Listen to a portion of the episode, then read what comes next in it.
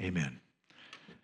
So, as I mentioned last week, we're taking a couple of weeks' break from the book of Romans. And we are focusing on some of the core practices and convictions that we have here at Grace Church. Many of you are new to us, and we are thrilled that you're here. We're honored that you would become part of us. And to help you learn more about us, and then also to strengthen all the rest of us in pursuing these, we are going to talk about some of our core convictions and passions. Last week, we talked about worship from Psalm 63. And this week, we're going to talk about, this week and next week, we're talking about spiritual gifts. Spiritual gifts. Let me put spiritual gifts into the broader context. Because Jesus Christ, the Son of God, died on the cross, paying for sin, when you put your trust in Him, everything changes. All your sins, past, present, future, forgiven. God's love becomes real to you. You know God through Jesus Christ, and God pours His Holy Spirit out upon you. And for the first time, you are experiencing what you were made for knowing God, the wonder of knowing God, and the, the wonder of that, the life in that, the joy of that so grips your heart that you want to help other people come into the life of knowing God through Jesus. And you want to help others grow more in experiencing that life. So you want to do all you can to help other people. And to help you with that, the scriptures say that God gives us spiritual gifts. Spiritual gifts, which are just special abilities that He gives to us. Now, I have found it helpful to distinguish two different kinds of spiritual gifts, kind of, sort of. Bear with me on this.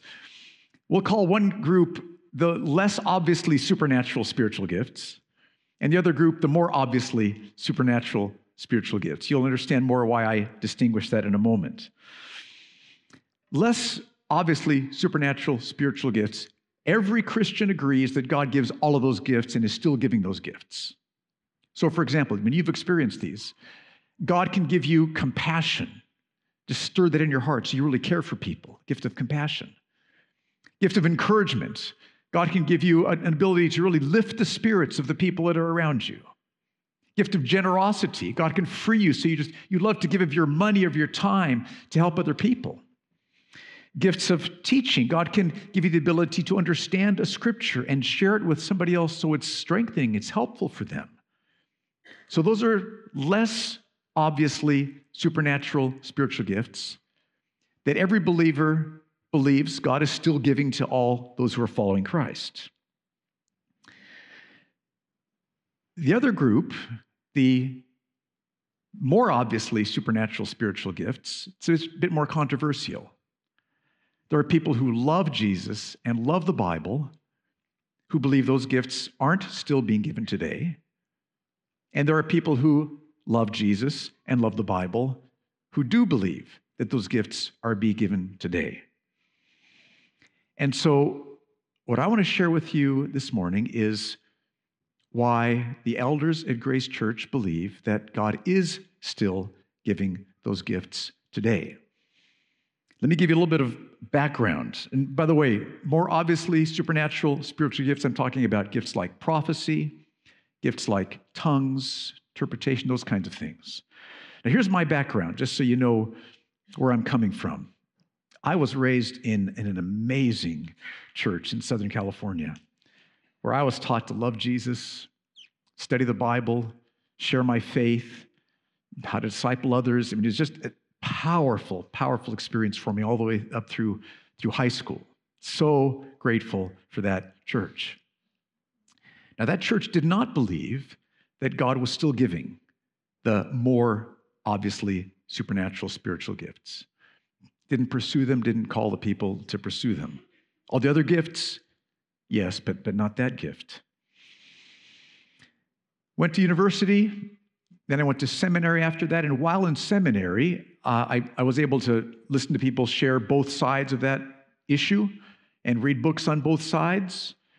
And the more I listened and the more I studied and the more I thought and prayed, I was persuaded that God is still giving all those gifts. I was not persuaded by the reasons people gave for why those were not being given anymore. I was persuaded that God was still giving these gifts.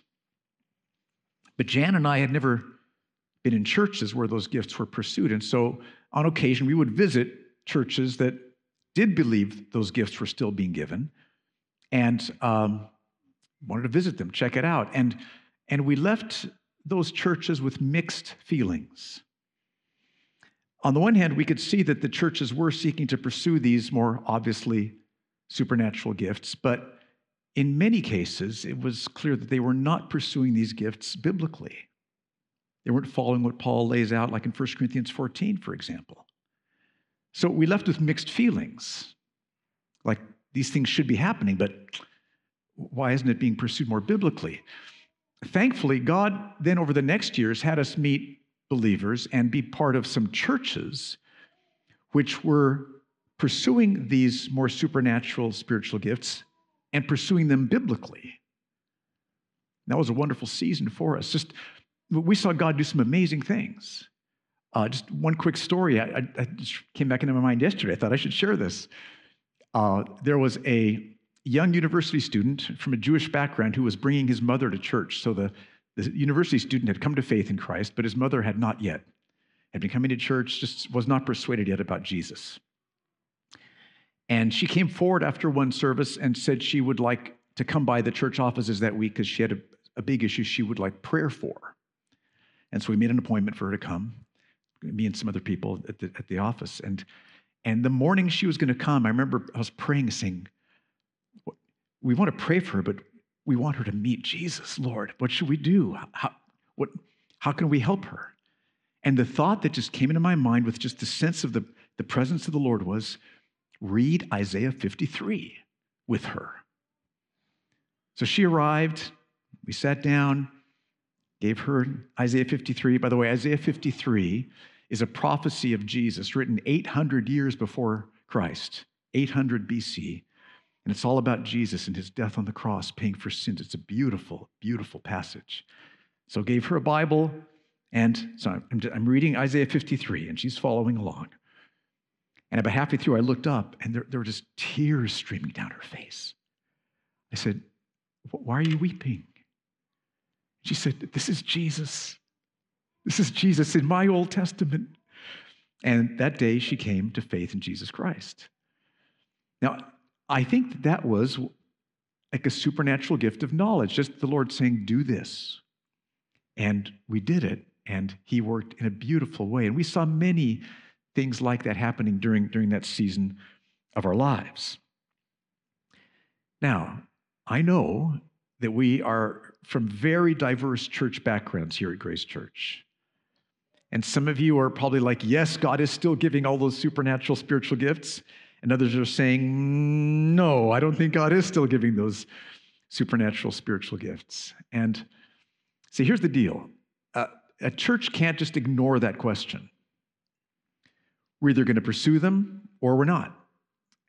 And thankfully, the elders are all in unity in being convinced that God is still giving those supernatural spiritual gifts. But if you're from a different background, here's my encouragement to you just take a deep breath, give this time, hear me out this morning, and then you study this for yourself. What's most important is that you study the scriptures. Don't take my word for it, don't take the elder's word for it. We'll try to answer your questions. You can email us, elders at gracechurchabudabi.com. We'll get back to you, set up a time to have coffee. We'd love to talk with you about this, but you study this on your own. And we just want you to know if you conclude after that that God is not still giving these gifts, we're glad to have, still have you be a part of Grace Church as long as you're not troubled by, by what we do here. We try to do things biblically and in order, like Paul lays out. You've seen that happen this morning with Wumi's spiritual gift. But take your time to study and think and, and pursue these things on your own in the Word. That's what's most important is that you follow the Scriptures. But what I want to do this morning is share with you one of the passages that that I think shows clearly that God is still giving these spiritual gifts. And that is 1 Corinthians 13, 8 through 14, 1, which Samantha read for us a few moments ago. Let me give you some background. Paul wrote this letter, 1 Corinthians. Where did that come from? Around AD 49, Paul came to Corinth, which was a very prosperous harbor town, uh, a Roman city uh, on, the, on the, I think it's the Aegean Sea there, uh, prosperous and sinful. And Paul came there, and every Saturday he went to the synagogue. And when they let him preach, he preached about Jesus. And when they didn't, he talked to people afterwards about Jesus. But every Saturday, he was there at the synagogue talking in some way about Jesus. And many, many came to faith in Christ, including the leader of the synagogue. Amazing. And Paul stayed there for 18 months in Corinth, preaching not just in the synagogue, but, but out in the marketplace. And many came to faith. A church was established over those 18 months. Then Paul left and went to Ephesus to go do the same thing there. And while Paul was gone, the church at Corinth continued, and it grew strong in some areas, and it grew weak in other areas. And one of the areas it grew weak in was the way it was pursuing spiritual gifts. The problem was that they weren't pursuing them out of love. It wasn't for the sake of benefiting other people, blessing other people. As if you read the passage carefully, it seems like they were pursuing these gifts to, to look good. Like, I'm, I'm the guy who's got prophecy this morning, whatever it might have been. It wasn't for the sake of love. Remember, Paul says if you speak, prophesy, but don't have love, you're like a clanging cymbal or a crashing gong. Remember, it's like, it's worse than nothing, friend. So, love is what's important. And that's what Paul is talking about here in this passage. He wants to help actually 1 Corinthians 12 and 13 and 14, he wants the church to understand love is the goal. We pursue gifts because of love. Change your attitude, change your heart, my brothers and sisters of the church in Corinth. That's his message there. So let's look at, start with chapter 13, verse 8. And the question I want to have us focus on is what is more important than spiritual gifts? You already know what the answer is it's love, but look at how Paul says that in verse 8. What's more important than supernatural spiritual gifts? Love never ends, Paul says. As for prophecies, they will pass away. That gift will pass away. As for tongues, they will cease. That, that gift will cease. As for knowledge, it will pass away. So Paul wants them to understand love is what's most important. Love is more important than spiritual gifts. Love lasts forever, spiritual gifts will cease. And here Paul mentions three spiritual gifts prophecies, tongues, and knowledge. Let's start with prophecies. Prophecy is where God brings a thought into your mind which he wants you to share publicly with other people for their benefit. It's a word from, from, from God. Now, this can be a bit confusing, and it's really important that you understand this next point, and that is we know that the Old Testament had prophets like Isaiah, like Jeremiah, and they wrote scripture, God's very words in the book, the Bible. So, Old Testament prophets wrote scripture. But New Testament prophecies are not scripture. Those who wrote scripture in the New Testament are called what? Apostles. Never are they called prophets. A change has happened.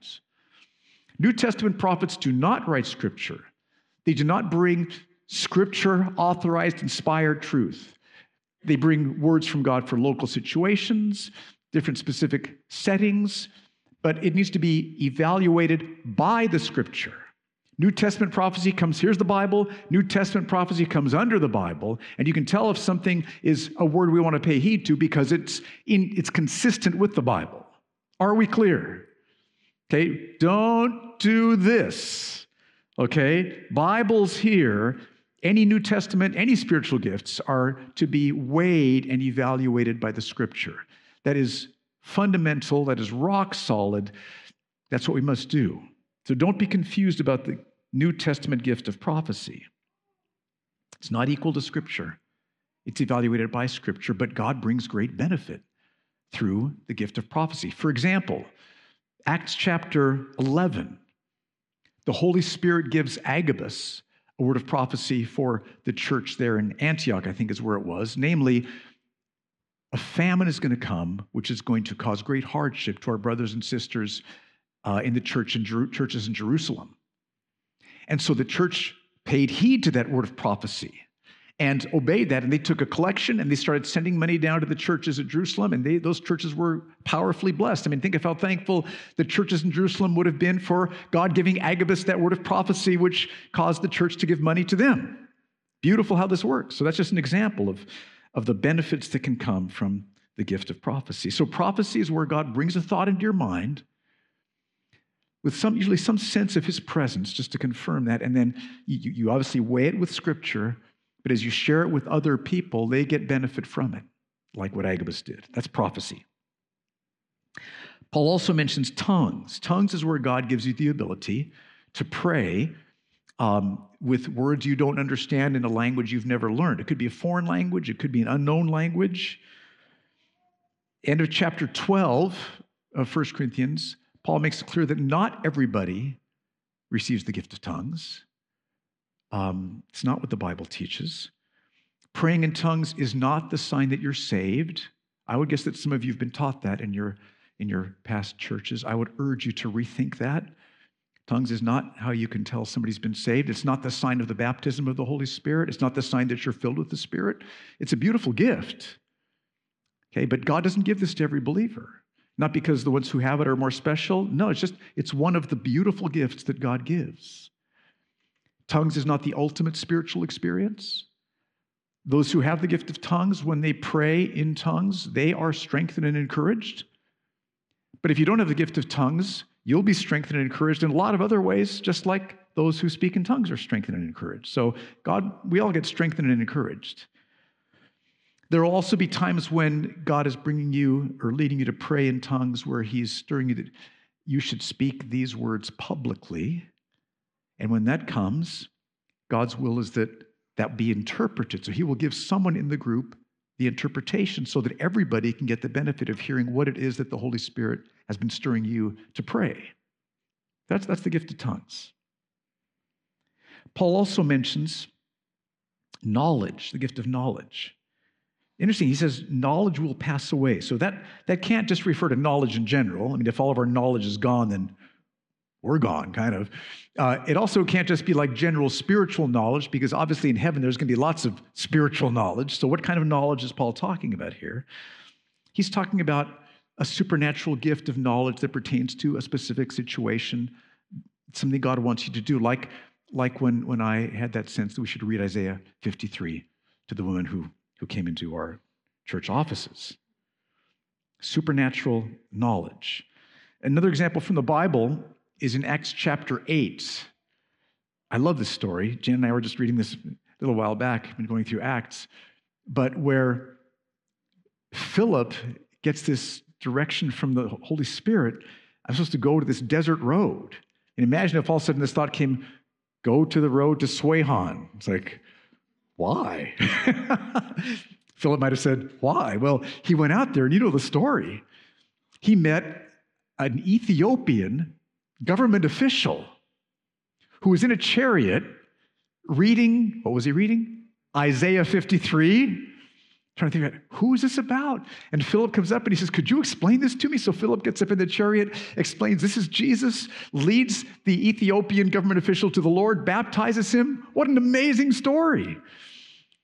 That's how God can work supernatural gifts of knowledge, where he directs you by the Holy Spirit for something he wants you to do. So here in verse 8, Paul's talking about prophecy and tongues and the supernatural gift of knowledge. And his point is love should fuel those, motivate those, stir those. If there's no love, get love first. Gifts without love do nothing. Love is the most important. So, Grace Church, what's most important? It's love. And then flowing out of love, we can pursue the gifts. That's, that's Paul's point there in verse 8. And he tells us the reason love is more important is because those more obviously supernatural gifts, will all cease at some point. They will stop at some point. So the question is when? When will those gifts stop? That's my next question. When will these supernatural gifts cease? And Paul tells us in verses 9 and 10. Look at what he says.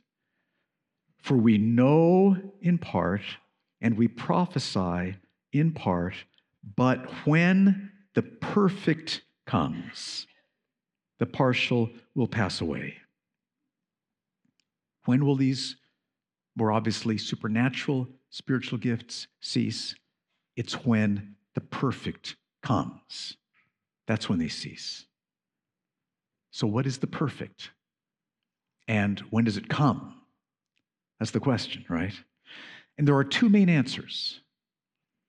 Some believers who love Jesus and love the scriptures have concluded that the perfect is the completion of the New Testament scriptures, which took place late in the first century. At the time Paul is writing this letter, the Old Testament scriptures were already completed. The New Testament scriptures started to be written just a few years after Christ rose from the dead and continued to be written until the last apostle died, late in the first century. And so, some believers who love Christ and are filled with the Holy Spirit, and I've got wonderful friends who, who believe this, this is not my conviction, but they believe that the perfect is the completion of the scriptures, which takes place at the end of the first century. And if that's the case, if the perfect refers to the completion of Scripture, and if the more supernatural spiritual gifts like prophecy and tongues pass away when the perfect comes, then that means those gifts have already passed away. See how that works, right? They would have already stopped at the end of the first century. They stopped at that point and they're not being given anymore. So that's, again, people who dearly love the Lord. Some of you, I'm assuming, have that as your conviction. It's a possibility. The other possibility is, and these, these believers who love Jesus and love the Bible also believe this one, the perfect doesn't refer to the completion of Scripture at the end of the first century, but it refers to the second coming of Christ at the end of history. See what a huge difference that would make. Because if the perfect is the second coming of Christ at the end of history, and if that's when those more supernatural spiritual gifts stop, then they're still being given now. See how that works? Nobody's nodding. I, okay? I think it's clear. If the perfect is the completion of Scripture at the end of the first century, and if that's when the gifts stopped, then they're no longer being given now. But if the perfect is the second coming of Christ at the end of history, and if that's when those gifts stop, then they're still being given now. So, big difference here, as you can see. So, which is it? Is the perfect the completion of Scripture, end of the first century? Or is the perfect the second coming of Christ at the end of history? Paul helps us answer that question in verses 11 and 12. What Paul does is he gives two illustrations describing the profound change that takes place in believers when the perfect comes. When the perfect comes, big change happens to believers. And Paul describes that in verses 11 and 12. So we can look at these illustrations and ask does that, does that change describe what happened when Scripture was given into the first century? Or does that change describe the second coming of Christ at the end of history, the change that happens then? So let's take a look. First illustration, let's ask this question When do believers change from being less spiritually mature to being more spiritually mature. That, that's what Paul says happens when the perfect comes in verse 11. Look at what he says, verse 11. When I was a child, I spoke like a child, I thought like a child, I reasoned like a child. When I became a man, I gave up childish ways. Children are immature in the way they speak, in the way they think, in the way they reason, when children become adults, they become mature, think differently, reason differently, speak differently. And Paul says that before the perfect comes, believers are less mature spiritually than they are when perfect comes. Before the perfect comes, believers are less mature spiritually. Once the perfect has come, believers are more mature spiritually. So, does that fit the coming of Scripture best, or does that fit the second coming best? Let's start with the completion of Scripture. If the perfect is the completion of the Bible, then Paul would be saying that late first century, when Scripture was completed, at that point, believers changed from being less spiritually mature to us believers now, after that, being more spiritually mature. So that would mean that we today, believers in general, are more spiritually mature than believers in the first century church. Is that true? Are, are, are, believers today, generally speaking, more spiritually mature than like believers in the book of Acts? I think if we're honest, we'd say, well, believers today are mature and not so mature. And back then, believers were mature and not so mature. I mean, as I think about that, it's not like we are up here with maturity and, and the believers in the book of Acts were down here. It doesn't work. But now let's ask the same question in regard to the second coming. Is it the case that before the second coming, believers are less spiritually mature than we will be once Jesus returns? Oh, that's going to happen, right? We are transformed. We become sinless. We become glorified in Christ, our Savior.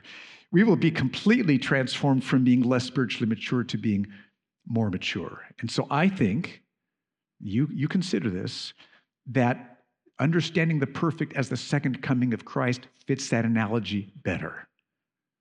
Because if it's the coming of Scripture, that means that the first century believers were like infants compared to us today. And I don't think that that works. And it totally works when you compare us today and what we will be after Christ comes back. That's the first illustration. Second illustration When do believers change from seeing God dimly to seeing Him face to face? Paul says that's what happens when the perfect comes. So, what he says in verse 12. Verse 12 says this For now, before the perfect comes, we see in a mirror dimly. But then, when the perfect comes, we see face to face. Now I know in part, then I shall know fully, even as I have been fully known. It's an amazing statement. And notice that phrase face to face. That's a statement used in the scriptures to describe knowing God, seeing God, beholding his glory. That's what it's talking about with being face to face here. And so Paul is saying that before the perfect comes, God's people see God dimly, but after the perfect comes, they see God face to face. So, does that fit the second coming of, uh, sorry, the completion of Scripture at the end of the first century? Or does that fit the second coming of Christ at the end of history? Which does that fit better? Let's think about the completion of Scripture.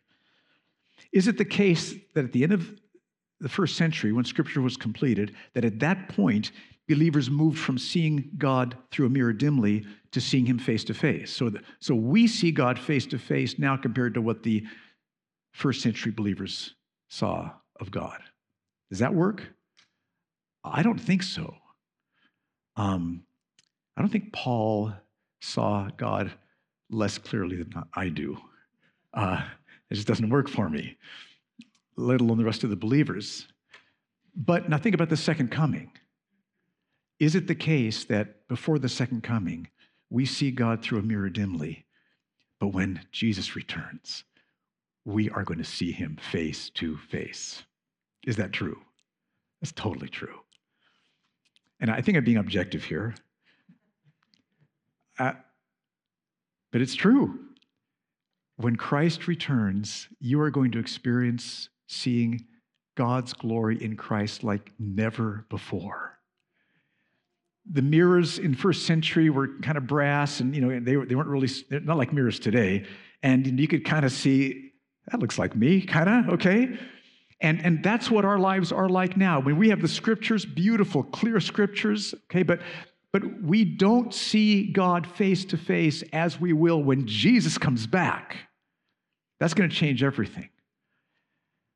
So, which fits this analogy best? I, I think it's to take the perfect as the second coming of Christ. If it's the completion of Scripture, then there's not that big of a change from those first century Christians. They just saw God dimly, but now we see him face to face. So that, that fits much better that all believers before the second coming see God dimly, and after the second coming, we will all see him face to face. And oh, friends, won't that be the day? Falling at his feet, worshiping, dancing, praising, weeping, laughing, worshiping together. That's coming. That is coming. And I think, I think that's what Paul's talking about with the perfect. So, this passage persuades me that the more supernatural spiritual gifts are going to cease. That's clear. They will stop one day. And this passage persuades me that the time when those gifts will stop is when Jesus comes back.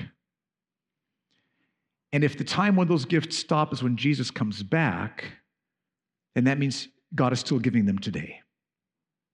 That's, that's my conviction. Now, again, people who love Jesus and love the Bible can come to different conclusions, and we can all love each other, right? Love is more important than spiritual gifts. And we want to love each other and be in unity in Christ together, but each church has to decide what they're going to do. And so the elders, this is the direction that we believe God's calling Grace Church to move in.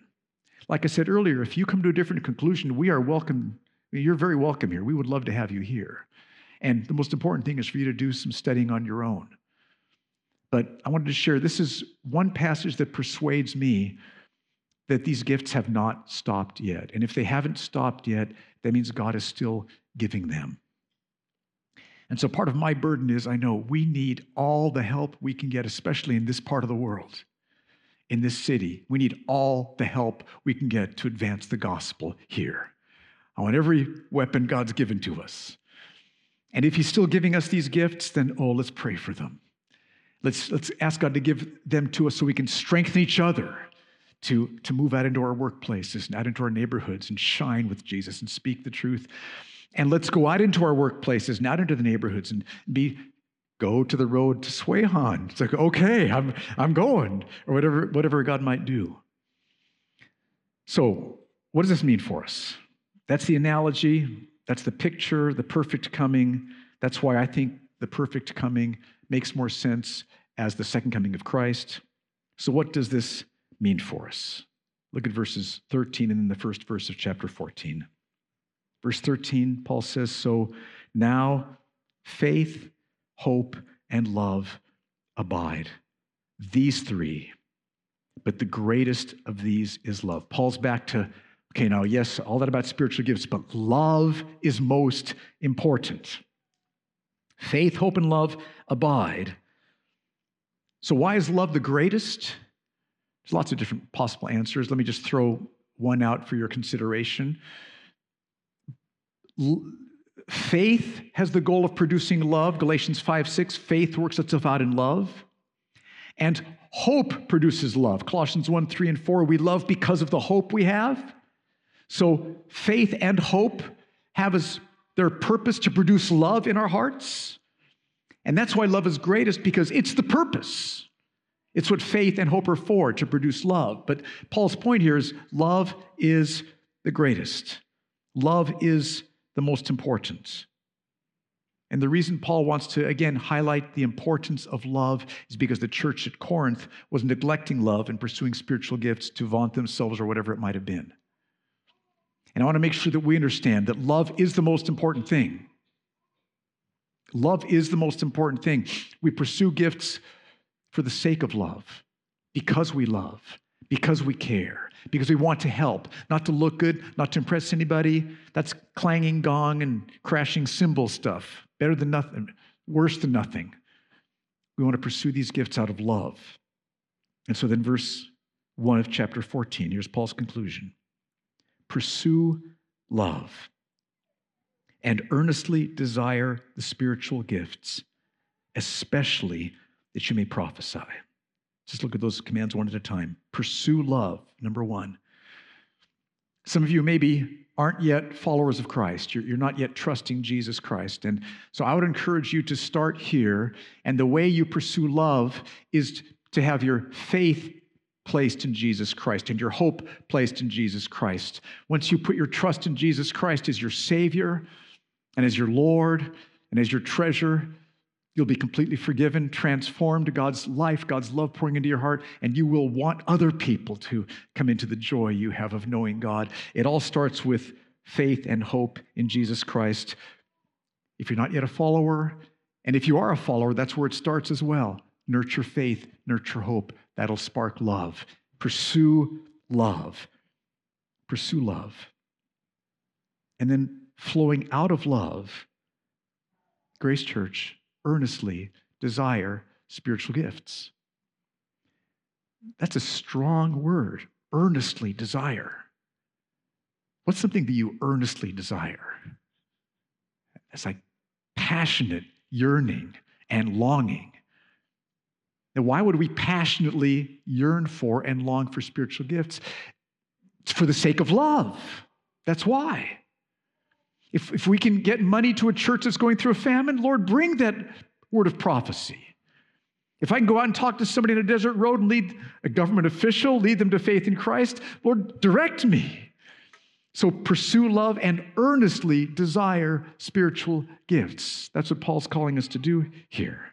Pray for gifts, long for gifts, pursue them, seek God for them. And then, number three, especially desire that you may prophesy. Read the rest of 1 Corinthians 14 and you'll see why prophecy is so important. It is very important. So, especially desire the gift of prophecy. Okay, let's just take an example. Let's say that this week you're getting some time to seek the Lord. You've got the scriptures open, you're praying, you're reading, you're worshiping, you're studying. And, and, and it's right, pursue love, earnestly desire spiritual gifts, especially prophecy. Lord, I pray. If you have anything for Grace Church for me, give it to me now. And you're, you're there, you're praying. And maybe that time when you pray, all of a sudden, just this sense of the presence of the Lord and this burning in your heart, like, we need to pray for our unsaved neighbors and friends and work associates more. We need to pray more for the lost people in our lives. We've been maybe getting a little bit lax in that. And there's just a sense of the, of the Holy Spirit upon you. And it's like, share this with the church. And I know what happens if it's like, not me, right? Isn't that how we all respond? Uh, who, who was that for? Okay, but you're not going to respond that way. You're going to say, that's right, 1 Corinthians 14 1, for the sake of love. For the sake of love. And so, what do you do? Well, next Sunday, come on up and share with me what God's put upon your heart, and, and I'll confirm with you that that's, that's biblical. And maybe we're in the service, or maybe it's something that we want the elders to pray for. Maybe there's more special way we can do it, but we will share with you how that gift can be used to benefit the church. That's how it work. It's very simple. So, Grace Church, pursue love earnestly desire spiritual gifts, especially that you may prophesy. Let's stand. I want to pray for us.